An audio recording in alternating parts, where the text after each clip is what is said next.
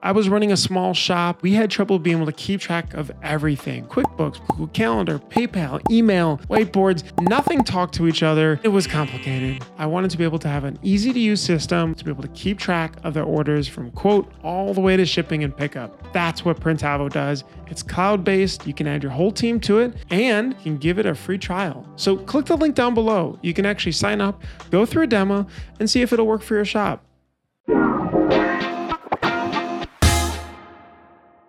Hey, Print Hustlers, welcome back to another episode of Printavo Pronouncers Podcast. I'm your host, Bruce from Printavo. I got Mr. Stephen Farrag. Mr. Stephen Farrag out of Campus Ink. And we got an awesome episode coming up. We got Mr. Jeffrey Paul, part two. We had to extend it. He's back. Really cool four takeaways. Yeah, he went on a riff. Some really good tactical stuff too, I might add, to take away first equipment, pricing, people, when your business changes, when to evolve based on revenue, all really, really good stuff. I don't think there were more knowledge bombs than we've had in the that hour. It was knowledge bomb central. Jeffrey Paul is knowledge bomb central.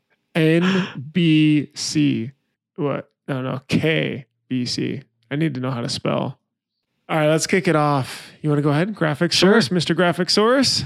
Graphic Source. Do you need a solution to improve efficiency and reduce cost in your art department? Graphic Source offers industry-leading outsource options for your shop by truly becoming part of your team. They plug and play with Printavo and other shop management softwares when it comes to SEPs, mockups, creative art, order management, embroidery, digitizing, back office admin, or even customer service. There's no better company in our industry to work with. With over 30 years in the game, they really know and understand shop needs and have a proven track record of success. Hit them up at graphicsource.com for art staffing needs and mention Printavo Pod for 50% off your first vector, separation, or embroidery order. Graphic Source is taking over. They're doing some awesome stuff. Supacolor. You're a big Supacolor user. Big Supa user. So we started using Supacolor. I met Rum at a Print Hustlers, the one with Profit First, and he handed me a little baggie and was like, go try this out. And then COVID came around and I tried it out and we used it on all our masks. And that's why we fell in love with Supacolor. Supacolor is the world's best heat transfer. It's made by screen printers for screen printers. Supacolor understands firsthand the pressure and expectations of the screen printing business. That's why they pride themselves on being super fast and super easy. And I will say they are the Amazon of our industry when it comes to customer service, when it comes to shipping. They do what they say, they finish what they start, and they're an amazing company to work with. Experience them for yourself using promo code Printavo15 and get 15% off your order. Thanks, Supacolor. Nice. Easy Way. I know you've seen Easy Way at the trade shows. Make sure to check them out. They've got some really nice environmentally conscious chemicals that will get the job done faster for you and your shop. I know Campus Ink's a big customer as well. A lot more efficiently and will cost you a fraction of the cost per screen to use them. Give them a go. They're an awesome team to work with and will absolutely be able to help you out. Bruce, have you heard of Multicraft_Daddy? Who's that? Well, if you need art supplies or a daddy, hit up Dave Eggers and the team at Multicraft. Multicraft actually just launched I believe, a new Shopify, I think a really nice e-commerce platform to be able to order ink. And so we'll have to drop the link in there below. Mention the Printavo podcast and receive an extra 10% off your order. Yeah, let's get to the show, Bruce. All right, let's jump on in. Anyway, guys, thanks for having me back. Yeah, 100%. Thanks for re-coming back. Part two. Yeah. Bruce, good haircut. Thank you. I don't have the facial hair like you, or you know, like your previous Printavo or Shirt Show put together our faces to make a podcast thing, and I'd just like to say, my hairline is much stronger than Bruce's. I saw that.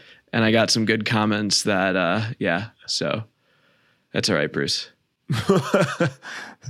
Yeah, I'm definitely getting lighter, like on the sides here.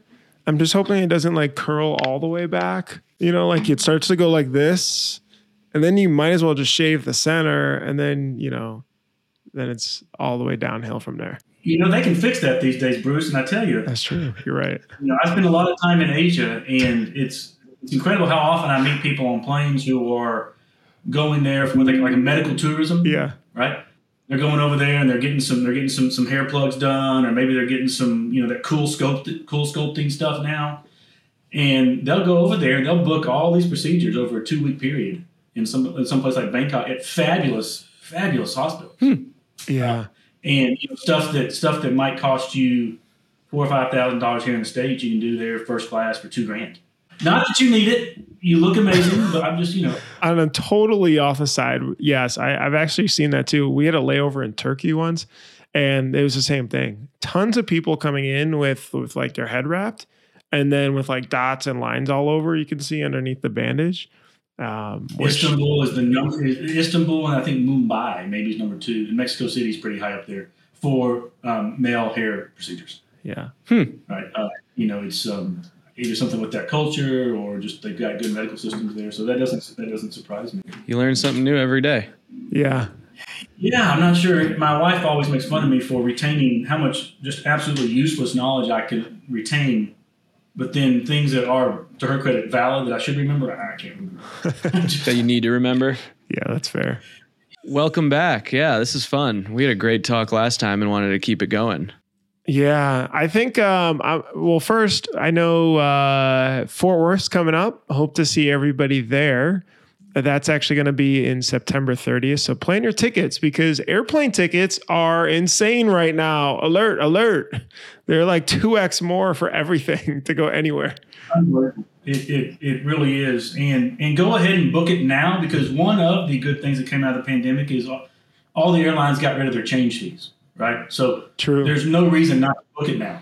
And if you end up not being able to go, they're going to refund you. I will say it's really hard to redeem credits sometimes. I'll be like, wait, do I have any credits? Can I use them on this one? They're like, you can't use until 2022 or something, 2023. I don't know if you have this issue. Yeah. Maybe not all of them linked to your account, I found. Yeah, American's gotten better. Southwest is definitely the best with it. But yeah, not. And then international is just a total shit show on it. So it is. I have there's a whiteboard next to my of all the ticket numbers with refunds? I'm keeping track of unused tickets, especially talking about the overseas stuff. Yeah. Right? Because they don't make it easy. I'm embarrassed to say that on more than one occasion, I have purchased flights for the wrong date. Mm. Right? I'll get somewhere like Dubai, or get somewhere like Doha or Istanbul, and I'm going up there to check in for my ticket. And they're like, sir, I can't find you. I'm like, it's right here.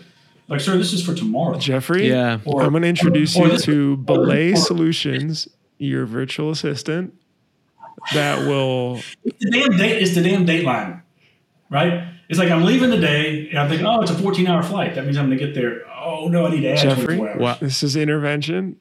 I'm going to introduce you to your new virtual assistant. You know, I mean, the problem is you're just doing a lot of things like everybody. But anyway... It is. Well, you know, I'm fortunate. We could do a whole podcast on missed.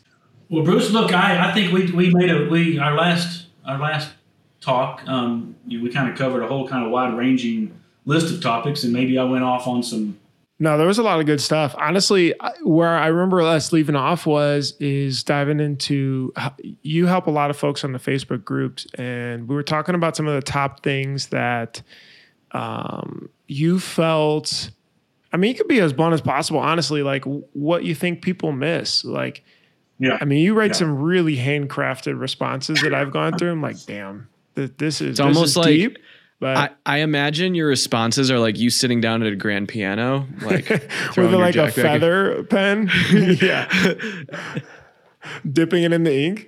In my defense, let me say there's a lot of times where my expansive Facebook replies might be taking place during a 9-hour layover in an airport, or a 16-hour flight to Singapore, you know, where I have Wi-Fi and I've pretty much watched every available downloadable movie. And so I don't know, I'll just type too much on Facebook, I guess.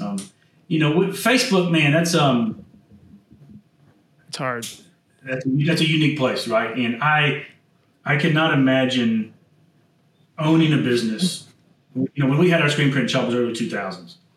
I cannot imagine trying to do what both of you guys do in today's social media environment, and just a lot of the just poisonous is probably a bit too strong of a word, but maybe not in some cases, that the vitriol that is so easily communicated through social media about either companies or people personally that we didn't have to deal with 20 years ago, right? You know, if I pissed off a customer or I fired a customer because, you know, they wanted their 7th art revision on a family reunion Times New Roman font, and I just said, you know what, guys, maybe this just, we're not the company for you. I didn't have to worry about them going out on Yelp and Facebook and all these local community. I mean, the worst thing I had to worry about was them calling the Better Business Bureau, you know? And so I don't envy you guys having to do that. And the thick skin that you obviously have to deal with a lot of the things that you're dealing with. And I know both of you personally have dealt with some of this pretty heavily over the last month. And, you know, I can speak for myself, but I can also speak for everybody that I know in the vast majority of this industry that the vocal minority is just that. Sure, it's the minority, and I'm sorry you guys have to do with it. And man, I thank you for everybody else that appreciates what you do, and just being able to push past a lot of that. Bruce has thicker, more patient skin than me. He and Ryan Moore are just. They're just good people, and they just kind of, you know, I'm just here to help, man. You know, but then some of the stuff that comes at them, I'm like, Jesus Christ. Yeah, man. I'll just tell you, you're dumb.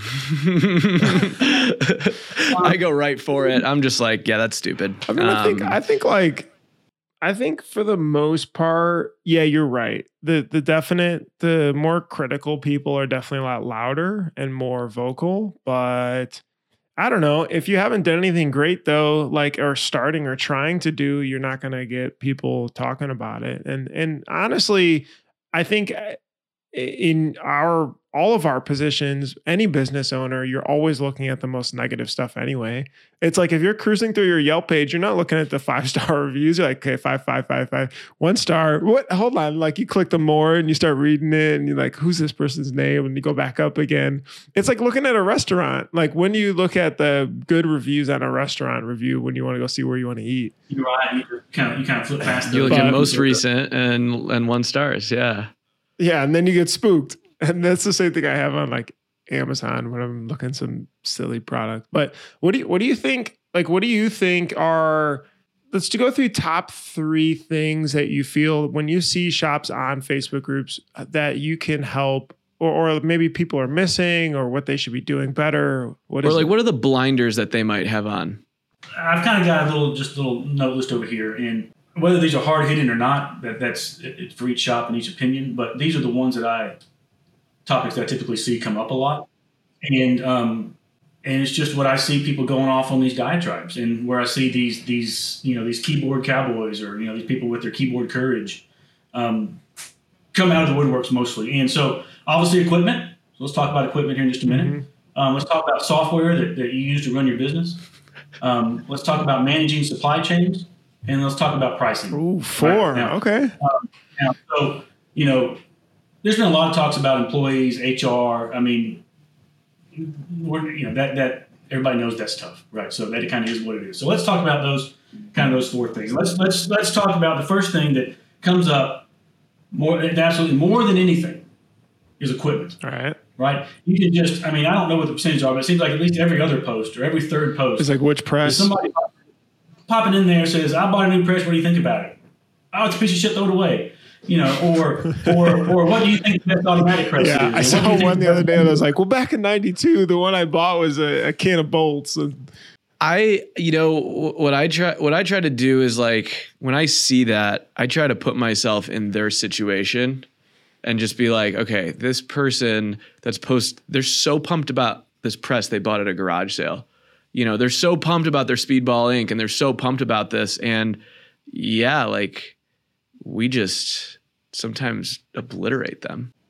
Yeah, and it's too bad, you know. I mean, at the end of the day, I think we talked about this in our last episode, the barriers to entry in this industry are so small that guy buying a $1,000 press used and maybe getting a little Rio ink mixing sample set from one of the suppliers, he can, for most all intents and purposes, can make as good of a t-shirt as somebody with a $200,000 automatic setup. He won't be able to make as many of them, but the quality of what he can make is up there with anything. So when it comes to equipment, and I'm going to get relatively specific here, and if my phone starts blowing up, that means I know that this podcast is probably published, but it is what it is.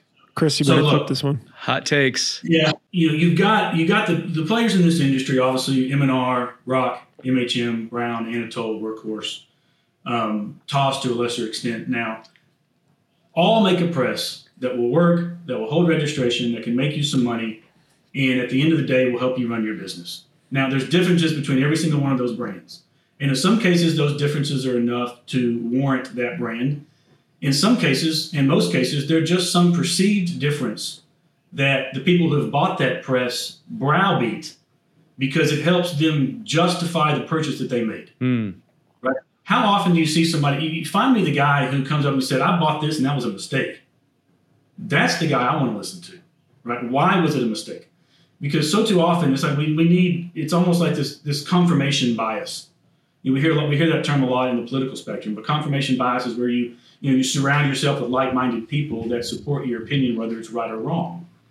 We find that with the screen printing presses. So look, if I was going in and I was going to be buying, if I started my shop and I had $30,000 to $70,000 to buy a press, I'd buy an M&R Diamondback E or I'd buy an M&R Sportsman. That's what I would buy. Now, there's a lot of reasons I feel that way, and there's other presses that would do just as well for you. Fine, that's what I would buy. M&R's pallet systems are upgradable all the way, or the same pallet system from that Diamondback, all the way through their $300,000 strike over. There's value to that. You've got a distributor network and a rep network that can support you on that new press, right? This is your first press. You're going to have a million questions. You're going to need somebody relatively close to you that can come in and maybe show you what off contact is. M&R can provide that. If I'm moving up in kind of the mid-tier, me personally, I'm looking at an M&R Cobra or a ROC Next, okay?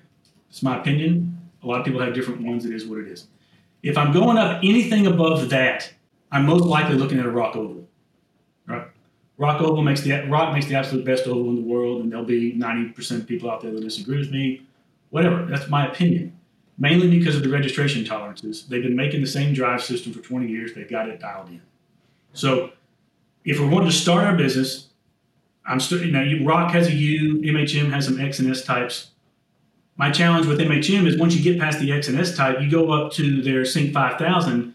It's a different system, right? That registration system on the 5000 is not the same registration on the X and S type. So I'm going to have two different things going on here. With the ROC and the M&R, I'm going to have the same registration system from my $40,000 press to my $200,000 press. All three of those brands will work great with the CTS. CTS is a must. It needs to be your next purchase after an automatic. And then a third purchase is a coder. People can message me, and I'll be glad to make more blunt recommendations. But you really can't go wrong with any of those three brands. Now, what I've really been preaching to a lot of shops that I talk to, who I kind of just get pinged on this, is we talked a little bit about this before, hybrids. Okay? Hybrids are coming. They are getting that stuff figured out. The ink companies are really made a commitment to it. Magna, Matsui, Aviant, they all have, the tie coats and the binders and the hybrid underbases. So we're getting investments from our consumable supplier to support this technology. And what ROC and both M&R are doing with their hybrids is fabulous. Have you thought about that, Farrag? Hybrid, or is it more of heat transfer, you think? I was just talking to Jeffrey about this week. Mm. We need to, equipment's going to come. Equipment's going to come last in all of this. There's too much signal and there's too much noise, and we need to figure out everything first, and the equipment will be the last piece of the pie. Meaning we will, contract out with a shop that's fabulous at digital for a while until we feel like it's the best, most responsible move to bring it in-house. Do I think we might get there? Probably, but it might not be my shop. I don't know. That's not going to make or break Campus Ink selling digital prints. The hybrid, and also let's remember the hybrid, you still have screens, okay? And what what the manufacturers do at a trade show with a hybrid, like a lot of other things they do at trade shows, is not necessarily transferable to real-world production. You see them running 3 screens in this full-color artwork. What you didn't see is them spending 4 weeks leading up to that trade show to get all the screens just perfect, all the separations just perfect, and boom, they can make this print. Whereas if you needed to get it set up in a production environment, you might have needed 5 screens, right? So there's still a minimum where hybrid makes sense, right? You know, I don't know what that is off the top of my head. Maybe it's 144, it's 216, it's some sort of combination between number of colors, number of pieces. But that technology is doing really well. And here's the kicker. There are 2 companies in our industry here in the States. There's some in Asia, but primarily the 2 in the United States that are making a hybrid system and an analog system is M&R and ROC. Okay. So what does that mean? That means if you buy an M&R or ROC and you eventually want to upgrade to a hybrid, you're going to be working with the same company.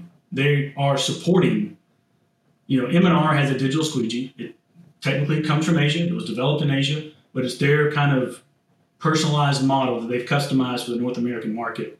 And when there's a problem, you call M&R, and M&R is not going to be doing this, right? Same way with ROC. It's their hybrid solution. They don't have another manufacturer to blame, okay? All too often, when you start buying an analog system from one company and a digital system from another, even if it's some sort of partnership, inevitably when there's a problem, the digital company is going to blame the analog company, and the analog company is going to blame the digital company. I don't want that. I'm willing to pay to not have them be able to blame somebody else, right? If it's messing up, you need to fix it. Right now, even R and Rock are the ones doing it. Jeffrey, what about like, okay, you know, I give Justin Lawrence at Oklahoma Shirt Company a lot of credit, who's been workhorse through and through. What about the Anatols and workhorses that aren't going to be the highest echelon, but they're going to be like good, solid presses? And, you know, what's your take on them? Is that, you know, because they're kind of like the second tier, say what it is. Yeah. But the barrier to entry is also lower, price point, all that stuff. Like, what is your take on those kind of second tier groups? Both of those companies, I believe, at least it was back when I was a little closer to this industry on that side, I believe that both of those systems have a lot of the same accessories as M&R, right? Like a workhorse pallet will work on an M&R pallet or pallet on them and vice versa. Squeegees are interchangeable. So, you know, if you're seeing yourself now wanting to eventually upgrade into that M&R sphere, you know, both workhorse and Anatol are great. Anatol has carved out a really nice niche with their Volt, right? If you don't want to worry about compressors, if you've got some sort of deed restrictions, if you're working out of your home and you can't have that piston compressor sitting outside keeping your neighbor up, that Anatol fits through a regular sized doorway. I mean, it's fabulous. If you can learn how to print good quality work on an Anatol or a workhorse, moving up into the MHMs, ROCs, M&Rs of the world is going to be a cakewalk, right? But just because of the way that squeegees clamp in, the way that off contacts are set up, when you solve those on an Anatol or a workhorse, man, everything else is going to be gravy. There is absolutely nothing wrong with either one of those brands. They will absolutely print you a good quality T-shirt. They will make you money. One thing I do talk to a lot of brand new shops when they're first purchasing their equipment, especially if they're really new being they haven't been around for 5 to 10 years printing on a manual. It's a new business. We don't really know if this business is going to be successful yet, do we? Right? So how do I mitigate that risk? And how do I reduce my just keeping the cost down? The used market for an M&R, Diamondback and Sportsman is by far and away a better used market than any other brand out there. You buy a Sportsman for $50,000. 2 years later, you'll be able to sell that thing for $35,000 to $40,000. In a week. Dave McClain, one of those guys, will move it in 24 hours. Dave McClain. What other? The infamous film. I've been trying to get him on, but... it's him and his son. Yeah. It's not just Dave. He's a little shy. Hey, give him a shout out, Jeff. When tell him to come on. Dave, if you're listening to this, we want you. Dave, we appreciate you. We appreciate your mysteriousness. We want to tell your story. That industry. You got all the riggers and all the people that can come in and help you disassemble and get it shipped. That's the secret sauce to that business. Anybody can list a press for sale and take a 10% brokerage fee, but can that broker execute? Dave McClain can execute. UCC filings, right? Don't forget, if you sell a piece of equipment, Even if you've paid off the note, it doesn't mean the people you paid it off from have released the UCC files. I see it all too often. And then you go to sell that used piece of equipment. Beacon comes in and says, here's your funding. Wait, you've got a UCC lien against that. You're like, I paid that damn thing off. What the hell? Now you got to get a hold of whoever you did the original note through to get them paperwork to release the lien. Whoa. So that you can sell that piece of equipment. I see that happen a lot. You know, people forgetting those steps. So Anatol and Workhorse, nothing wrong with them. We see in this industry, and you know, and I did this when I sold equipment. Obviously, it's my job to sell equipment. We focus in on things that our equipment does really well, and we try to gloss over maybe some stuff that it doesn't do so well. With the CTS systems that are out there now, whether it be ROC, MHM, you know, M&R, you're gonna be setting up 7 to 9 color jobs in less than 30 minutes. Ink, squeegees, flood bars, registered, fresh off, guaranteed. If you come in and put some proper processes in place with the CTS, that's going to end up being your average, somewhere around there. Now, can one shave off 2 or 3 minutes? Yeah, maybe. But what I'm always telling people is we focus on these registration things. We focus on this thing indexing at 900 an hour. But yet, we've got 2 people spending the equivalent of 16 hours a day checking in freight, right? I mean, the UPS truck shows up, and because of the way I ordered from Broder, Sanmar, and Staten, I'm paying 2 people $30 an hour to check in freight. In most of these jobs, saving 2 or 3 minutes on the setup, it's irrelevant to the amount of time I could save by putting in proper receiving systems, right? Mm-hmm. And staging systems and labeling systems and where is that box? But equipment's fun to talk about. People feel like they can understand it a little bit. But when you get into like SOPs for shipping and receiving and POs, that's a world that most people don't understand, so nobody wants to talk about it.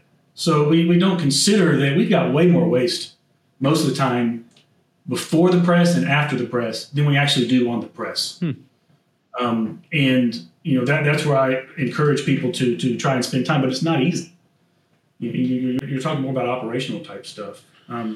So it sounds like there's a big caveat, especially when you post that, just making sure that, you know, everybody has their own perspective as well. We just recently had Anchored Prints owner Sam on, who actually has both, and I'm sure you watch the videos, and he's got his opinions and Is that the one where they had the speed contest? Yeah, they did both of them side by side. He's doing a lot of different characteristics back and forth. I mean, he basically said speed-wise and everything is the same. His issue was more of a maintenance problem on M&R versus ROC. And so that was where he, in service, as you point. But he said overall speed is just like, it didn't matter. It was negligible. I'll tell you what, I'll give ROC credit for that warranty. Pretty powerful. Right? 3 years, I think, or 2 years, whatever it is now. And that includes parts and service and tech time. Right. If they've got to come to you. I mean, you got a lot of manufacturers out there where if something goes wrong on the 10th month, they'll replace the part for free, but you got to pay for the tech to fly in. And that's always been a little bit of a challenge for me to kind of accept. But, you know, it is what it is. You had equipment. I should have written, because you had 4. Yeah, what was next? 2? What was next? Yeah. So let's talk about software. Yeah, software. That's the other topic. Let's talk about it. Oh, my God. All the time. What software are you using to run? You got me sweaty. No, you'll be fine. So, you know, 10 years ago, I mean, Printavo didn't exist. You really had, you know, what was called T-Quoter. T-Quoter, T-Chimp, T-Cal, ShopWorks, Impress. You had ShopWorks and Impress. And Fast Manager. So, and Price It, maybe. Were those back then? So I put ShopWorks and Impress are enterprise systems. Yeah. Hmm. And all of the things that we hate about software are part of an enterprise system. Mm-hmm. My wife works for Nordstrom. She's a buyer. I think we mentioned this, you know, $15 billion company. And everything is, a lot of their stuff is still keyed in manually. It's all about data entry. You know, the old saying of garbage in, garbage out. Well, that's how an Impress and software systems operate. You've got almost dedicated data input people because of the amount of stuff that they're tracking. But the market for a software company at that level is so incredibly small now in the United States that it's just not viable for somebody like a Printavo to try and come in and offer the amount of, you know, double entry accounting systems and, you know, royalty tracking and sales rep commissions tracking and production and APIs with suppliers. It's just too much. From what I understand, and I admittedly I'm not a Printavo expert, but I will say that for 90% of everybody out there, Printavo is exactly what you need. And that is the largest addressable market, right? So, you know, I don't know what your development costs are. I know that typically development costs are really high. So when somebody comes to you say, can we do this or can you do this? The answer is always, yes, I can do that, but I've also got a business to run. And if it's going to cost me $500,000 to get that feature added to my software, and I've really only gotten 10 or 20 shops asking for it, and I can't really charge for it, how do I monetize that development time? You can't. And so maybe 3-4 months ago, I just happened to open Instagram, and it was Lee Stewart, Danny Gruninger, and Josh Merrill from Liquid Graphics on. I don't know how this came all to be, but it was like 11 o'clock at night, and I was just like, wow, this is going to be interesting. So I started listening. And, Danny was pretty fired up that, why don't we have everything that shops have in, a CNC world, or, all the IoT stuff, which is basically allowing software to connect to hardware. And I think you're spot on. I couldn't agree more. That's like a super clear path forward. Although Josh brought up the fair point is like, do you know what those softwares cost in the CNC world? They're, millions of dollars, plus all this implementation time, plus all this training, and there's just no market for it. No one would spend that kind of money.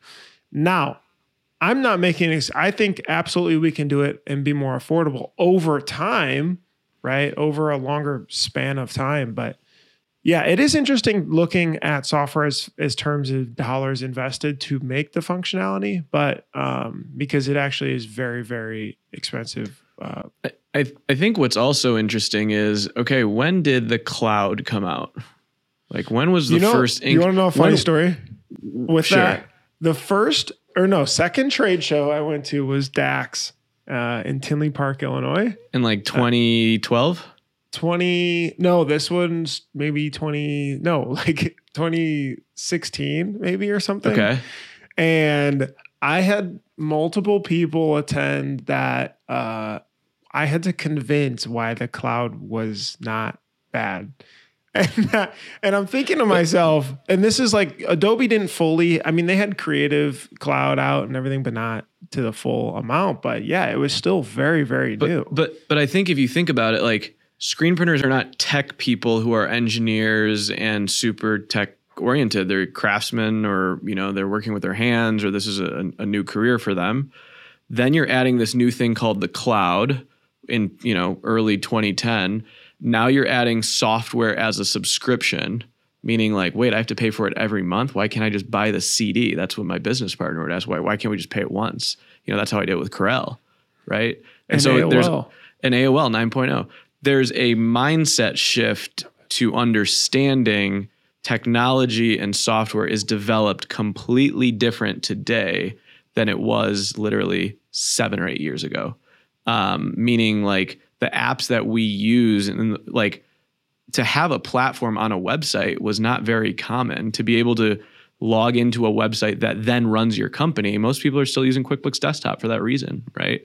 So like software as a service and platform-based stuff is, we're literally in the first decade of it in history. Yeah, we're in V1. Right? And that's why I think it's on the flip side, I'm pumped and excited to see what comes out from us. I hope it's us. If it's others, that'd be cool too. But you're right. Like it is super early still.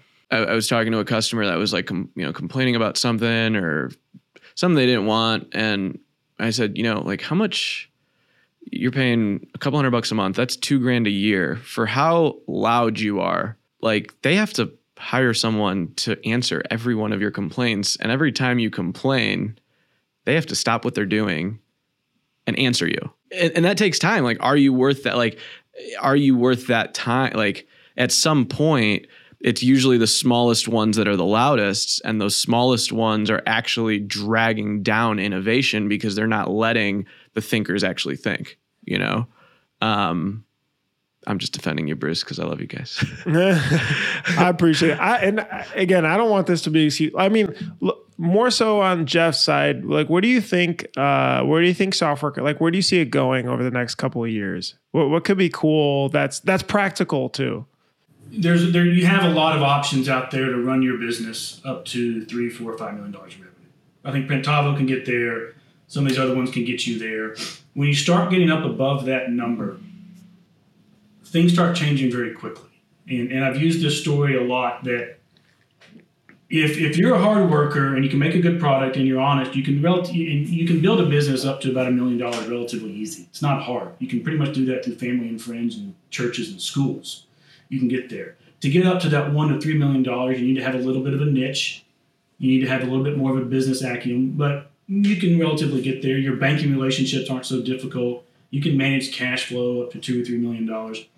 When you get up to about $5 million a year in revenue, some things gradually start to change, mainly employee liability, HR, insurance, and taxes.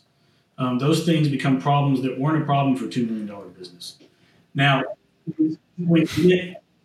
to take the $5 million business to a $20 million business is a Herculean effort.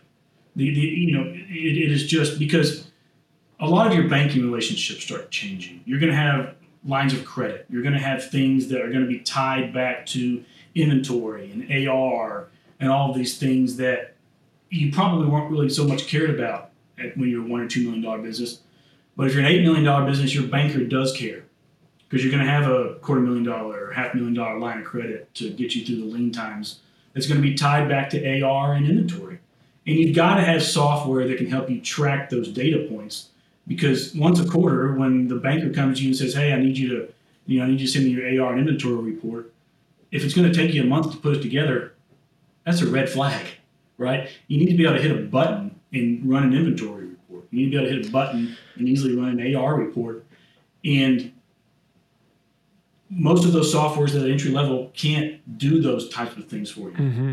So that's where, when you're getting up to that $5 million mark, there's really only again two players in that, well, three. They're stocked up, I guess, is there. But Impress and ShopWorks, and they're archaic. Whether they're built on FileMaker, they're built on these kind of archaic systems. But if you walk up to most airline ticket terminals, it's still a black screen with green font, right? Because that's been proven the easiest and most efficient way to enter data. We're challenged to get up there. I would like to see softwares, Printavos of the world, help us manage that AR and that inventory a little better, so that, and maybe it's there. Again, I'm speaking from ignorance here, but, being able to keep track of inventory. In an ideal world where I'd like to see things go, and I don't know why no equipment supplier has done this. I mean, Bruce, if I was M&R or ROC, I'd have come and bought you 3 years ago. Why, to Danny's credit, which I think is what he was talking about, why is there no solution between equipment manufacturers and software manufacturers where they talk? And it doesn't have to be complicated.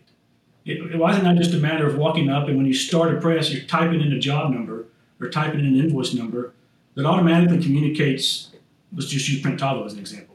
If it automatically pulled up that job from Printavo and you could track the total production times, just very simple data. Well, we don't have anybody talking to each other. And if I was an equipment company, I would have come and written you a check, a big check, because talk about getting a sticky customer. If I'm making an M&R press and I'm also selling a software solution, but that software solution is only going to talk to my M&R press, how sticky is that customer now as an M&R customer? 3 years from now when he buys a second auto or fourth or fifth auto, every one of them are going to be M&R because the machine is talking to your software. And I think no one's doing it because no one's doing it. Yeah. Right? Like we were talking about on the last podcast is you know, the first person that, like, the first company that does it will bring the market forward. And it's not a matter of can or cannot. It's, do they want to? Is there an urgency there? But I mean, I think in the next couple of years, something's going to happen. We're just getting to a point now where the excuses have lasted so long. And I say this in the nicest way possible, but I'm going on 8 years. And I remember having these conversations 8 years ago with Bruce, 20 years with ago. Bruce at the trade shows or at both manufacturers, like, hey, we could do this. Hey, we could, yeah. Like inviting, like it takes smart people to dedicate time to do this, but it's not unachievable. I just don't know if there's a desire because does it sell more presses? It's not prioritized. Because it's not, to your point, it's not a competitive feature yet. It's not, because nobody else has it. You know, I've always said, if there was an app on my phone called "Is My Press Running or Not?" .com, yes or no. .net. And it told me the hours per day that it was just indexing, I would pay $10,000 for that, because I would know, okay, the press was spinning for 5 hours today. Okay, yesterday it was spinning for 3 hours. Okay, it was spinning for 6 hours. All I just want to know is my press spinning or not? And right now, today in 2022, you can't figure that out. And that's just, it's backwards. I don't know. Jeffrey, what do you think? We've got to get there, and I want to be sure we cover other topics. We always share a lot of information. But, you know, I guess it kind of goes back to Bruce's same challenge with there's only so many hours in a day, there's only so many dollars in our research and development budget, and these press companies right now, they've got more business than they know what to do with. Yeah, right, sure. You haven't called them. I mean, so, you know, why am I going to spend $5 to $10 million buying a company, or $5 to $10 million on a bet when you know what's sure right now? Yeah, when you know it's selling, and you're 6 months booked, right? Yeah. Yeah, I'm 6 months out, so I get it. Jeffrey, in Asia, do the bigger factories mod and build add-ons to measure things with AI and that stuff, or is it still very manual process? There are some bigger shops. There's some bigger shops, certainly. My factories can absolutely do things better. But also the screen printing is just, it's a subcategory of the entire process, you know. Whereas here in the US, we look at it as the process. And over there in our world, you're starting with the middle of the raw fabric, and you got to do cutting plans and sewing lines and trims and zippers and embroidery and transfers, and screen printing's a part of that entire process. And so the softwares that are used to manage things at that scale, I mean, you're in the SAPs of the world, Oracles, you're in the Fashion Acts of the world. You're talking, you know, $10, $15, $20 million softwares with, you know, 100 people doing nothing but working on those things every day. They're so customizable that, yeah, you can absolutely build out a million different modules. And quite frankly, in a lot of the Asian factories, and certainly some of mine, it's still paper Excel sheets on the floor. Because, you know, we have great workers there, but there's obviously, you know, the ability to train that many people at the floor level to work within a software system can be a challenge.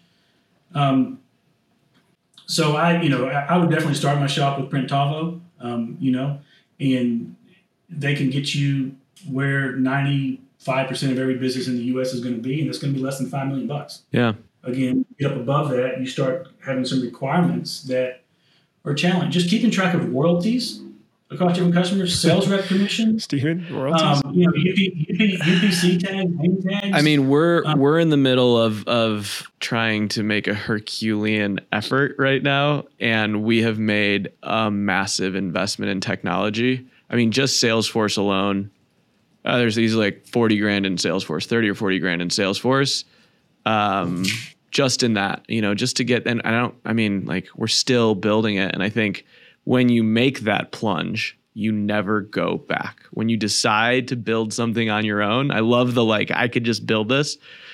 Then you need someone to maintain it and then bug it and then continue iterating on it. And it is a never ending thing, to the point where now we have one full-time engineer, and then like a contractor.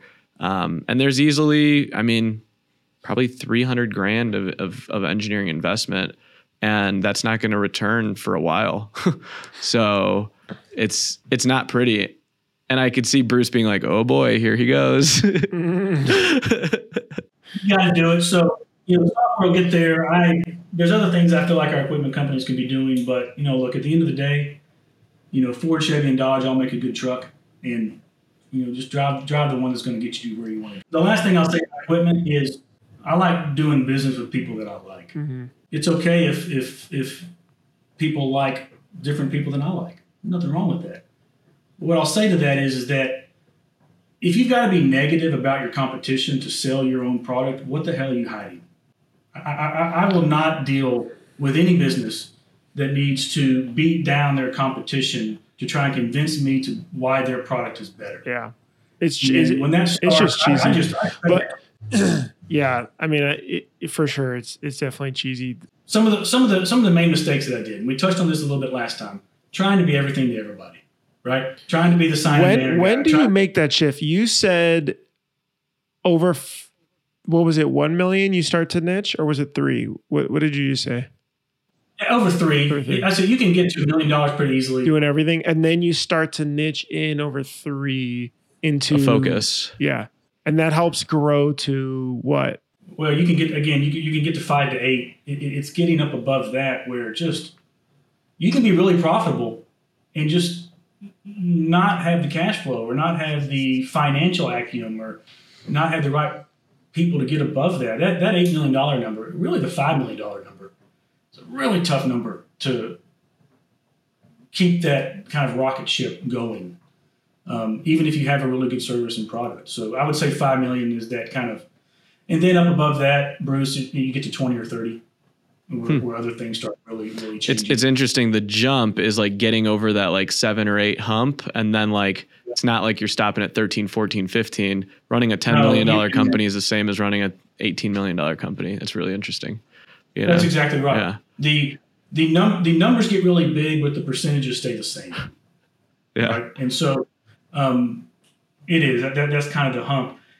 The other things that I would encourage people to avoid, obviously trying to be everything to everybody. If I'm printing T-shirts, I don't need to figure out how to print coffee mugs. But the other things that you got to avoid is you got to try to avoid ego jobs. And what I mean by ego jobs is you're doing really good. You've got kind of your core customer base that's paying the bills. You've got a good system going, and then somebody like this is Bravado or the UFC calls you up and wants you to do 7,000 shirts for some event somewhere, and all you're thinking is UFC. And they come to you and you're like, well, we need it at this price. And it's like $3.50. But because your ego wants to be able to post about how you printed for the UFC, you take that ego job and it totally disrupts all of the other stuff that you were doing and doing well and making money on because you wanted to take that new job, that one job. Look, unless you are built to support those kinds of jobs, it's not like... You convince yourself, if I do this one, I'm going to get this business. And then I can start buying more equipment. And your ego starts overtaking common sense. And you end up disrupting your factory for a week to get that one job out that you ultimately didn't make any money on. And all you did was delay and piss off a lot of customers that are paying the bills. So ego jobs are something you've really got to be self-aware enough to avoid. The other thing you got to avoid are routing guides, right? The world of routing guides, which is what a big box retailer uses to accept product. And it's these 100-page thick manuals in the apparel world that, if Academy Sports or Dick's Sporting Goods call you up and want to order some product from you, you've got to get registered as a supplier. Then you've got to accept the routing guide. And the routing guide goes from everything to the hang tags got to be on the left armpit, 2 centimeters over from that seam. It's got to be folded in a 3-ply in a 2 mil bag with a barcode on the bottom left corner, 1 inch from the left, 1 inch up from the right. It's got to be stacked in a 2-3-3-2 stack in a box. The UPS label's got to be on the front middle, no more than 1 inch from the bottom. And any of those things that you don't hit on the order is a chargeback, right? And so you think, oh my God, I want to do business with Dick's. They want my local stuff, but all you can understand is how much it costs to make that shirt. You never consider all of the finishing and routing guide requirements. People like Josh Merrill at Liquid, and other shops of that size, they have departments of people I think Josh has probably got 30 or 40 people that all they're doing is handling routing guides and labeling and boxes and packing lists and APIs. This goes back to that eco job. You know, unless you have systems built so just avoid to support those types of customers, just tell them thanks, but no thanks. Have you taken an ego job, Ferg? All the time. All the time. I mean, we're doing it right now in sports, you know, like, oh yeah, we work with this player. You know, and we get agents that hit us up and be like, I got the coolest player for you. And I'm like, I don't care. Is he going to sell me 1,000 shirts or is he going to sell me 20 shirts? I don't care who he is, you know, but you'll see it on our team being like, oh, can we give him a discount? It's just like, that's it. You know, that's it. And you're like, I don't care if you're in the sorority, if you are in the church, if you know, like I'll have clients be like, yeah, the band's coming around and they're going to be super legit. It's like, I don't care if you're in the band. I don't care. You know, we're running a copy machine with t-shirts, you know? So yeah, I'm growing past it. I still get excited about stuff when it's sports teams I like and celebrities and stuff like that all the time. That's okay. It's okay. It's an acquired skill to learn for sure, but I've been there. Let's hit the one. We're kind of closing in here on our time here, so let's kind of circle back fully on something that Stephen mentioned earlier, and that is building out your supply chains. We all love going and buying new equipment. It's fun. We get to go to trade shows. We get wined and dined. That's all great. But Stephen, what Stephen said earlier was, I want to build out my supply chains, build out my contract planners, build out my third-party people to help support the growth of my business. Because if I don't build that out now before I need them, it will be too late when I need them. And so, you know, build out that robust network over there. And some of the people you can scale with. And as you begin to scale, then you can slowly get into the in-house manufacturing. And when shit goes wrong, because it will, you've got that supply chain network already built out to fall back on. You know, the idea of, you know, it costs $10 to get a customer and it costs $100 to get them back, right? So you can't afford to piss off your customers as you're getting into in-house production. So, you know, finding the people that you trust, finding the people that can execute, and then building out your own internal systems to push orders to them. Do that first, and then figure out what you can do internally yourself and how much margin you're going to be able to capture by doing that internally. So Stephen's absolutely doing it the right way. And I think, you know, we've gotten an investment. We're working with Mark Cuban. All the equipment manufacturers are hitting me up. Everyone's like, oh, are you going to flip your shop around? Or what are you going to do? Or are you going to get the Polaris or whatever? It's like, nope. We have to get, you know, and there's, I think I learned this too late in the industry. There's always a better printer than you. There's always someone that's much more talented. And you know, like when you leverage them and we use their talents, and when, you know, our industry is so elastic, it is such like an ecosystem that supports each other that, you know, it pains me when I see someone on one of the groups saying, I printed a 4-color manual, 4-color front, 2-color back on your manual. It was 650 pieces. I'm like, your forearms, but like, did you know that our industry is very elastic? Did you know that there's a contract network? Did you know that there's amazing printers that'll print this for $1 or $2 a side and will do an amazing job so that you can get back to selling, you know? Yep. And I think we think production comes first in our industry. Sales and marketing needs to come first, you know? And we've got, there's enough presses in the United States to print for everyone.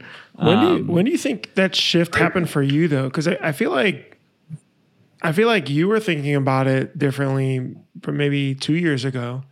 And then the last year I've made that more mind/business shift. Bandwidth, like my mental bandwidth can only run so many parts of the business. I look at a company like Stoked on Printing in Vegas and, you know, Sean and Kevin, like they each have an arm of it, production, sales, like it's, you know, they each can niche into it, right? I don't necessarily have that luxury. So, you know, one part of my business is going to suffer when I'm focusing on the other one, and I don't have enough hours in the day to be automating the shop floor, and automating our sales and marketing and all that stuff. And so I kind of realized until we find that person or whatever, or we find that out, for me to sleep at night, it's okay to be elastic. It's okay to send, it's an ego punch to be like, oh, we're not printing this in-house. Nope, and we're totally fine with it. I think I learned that probably, I learned about the contract network when I was learning about DTG, because I would sub jobs out to Eric Withar at Premium Custom, and he was DTGing for me. And then I was like, wait, can you print for me? Wait, can you sew this for me? Wait, we got, and I was like, wait a second. This works. And we do what we can in-house, you know, but when we're busy during peak season, you know, we're subbing out 20, 30% of it, and that's okay. That's the decision we made so that we don't have to buy more presses and have more staff that I have to be responsible for 12 months a year, you know? So you were kind of like forced, like you had to just through adoption, but. Yeah. I mean, it was forced, but like, how did I learn about the contract network? I've been to freaking 18 trade shows, right? Like, you know, it's, and every time I go to another show, I meet someone else and I'm like, wait, we could work together. There's some cool stuff that you guys do. Right. Yeah. So I think we're very fortunate that we have a small community here. That's cool. So, yeah. So the last topic, equipment, software, supply chains, fourth topic, pricing, that you see come up all the time. You know, whether it's in the road printers groups or the Printavo groups or screen printing support groups, it's always, hey, I've got 300 shirts, 2-color front, 2-color back. I'm at 550. Is that good?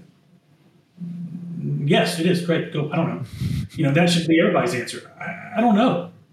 Because what I see people get most frustrated about is, oh, you're so cheap. Oh, you're giving it away. How do you know what that person's expectations are of his lifestyle? Right? You know, I know what it costs me to live the lifestyle I want to live. And so that means if I was a screen printer, I would know what kind of margins I need to make. But that doesn't mean that everybody else needs that same lifestyle. Somebody else might be totally fine, you know, still, you know, living in their home that's paid for, printing out of their garage, and they print for 2 or 3 hours in the morning, and then they have the rest of the day off. And if they make 50 cents a shirt, that pays all the bills that they need to pay to live the lifestyle they want to live. So to come in and saying that you're way too cheap, you know, you should print more, you're giving it away. Maybe they are, but maybe they can be happy at that number. And maybe you need to make more to live the lifestyle you want to live, and that's okay too. And so all too often I see people just browbeating people. And of course, at the end of the day, for somebody to ask what somebody's pricing is, everybody's overhead's different, and that is valid. And so instead of just beating people up, just, you know, you could kind of come in and look at it from a way of, you know, look, I'd be at $8 a shirt. You're at $5.50, you know, that's great. Good luck. You know, and I promise you, capitalism will win out over the long term. And they'll either be in business a year from now or they won't be. I think what needs to happen more, you said it quickly, Jeffrey, was people don't know their overhead. Even if you're a garage shop, do you know what your expenses are if you don't print a single shirt? And I don't think, like, if I were to ask people, you know, how do we price? We price based on overhead. You know, is this contributing to the pot positively?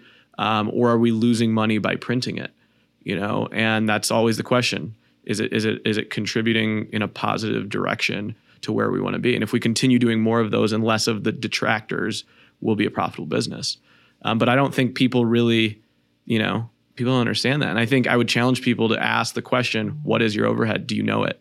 Yeah, and what contributes to overhead, right? What's contributed to fixed costs versus indirect costs? And, you know, how do we use both of those variables to ultimately price a job?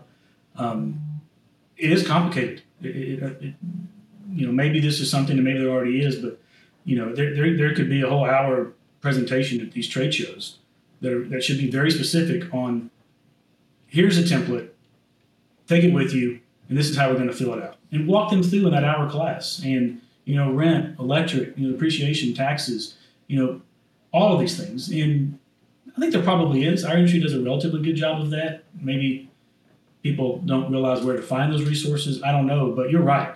Most people don't have any idea. They just, well, the guy down the street charges $5.75, so I'm going to charge $5.70. And I'm either going to have some cash in the bank at the end of the month, or I won't. I have no idea. That's how blind leading the blind. Yeah. and the aversion to price increases. Why?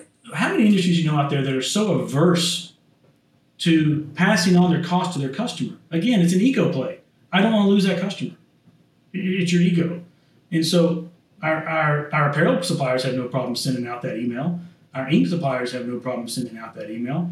Why do we, as the manufacturer, have a problem passing on those costs to our customer? Mm-hmm. That's something else that I think we, and myself included, I didn't do a good job of doing. So what lifestyle? I like that, actually. What lifestyle do you want to live to target? And that's where you... And judging somebody else because they're happy or the lifestyle that price pays for, man, that's pretty arrogant at the end of the day, right? It's pretty arrogant of me to think that his lifestyle is not good enough, so he should charge more for his T-shirt. Who am I to make that assumption? You know, I don't know. Just my take on it. So those are the topics I always see coming up: equipment, software, supply chain. This is going to be a good one. Four takeaways with Jeffrey Paul. Thanks, Jeff. Well, we appreciate you joining again too. I'm sure you're. Yeah, we got a flight out to Singapore or Thailand. Where are you going next? It'll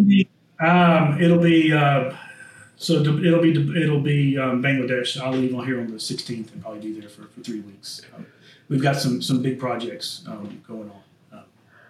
Guys, thank you so much for your call. Thank you for what you're doing for the industry. If something like this had been around 20 years ago, I probably would have made half as many mistakes. So thanks for doing what you guys do. Yeah, thanks, you, Jeffrey. Jeff. You can find Jeffrey Paul on Facebook. He answers his messenger, so direct all questions there. Appreciate listening. We'll see you guys on the next episode.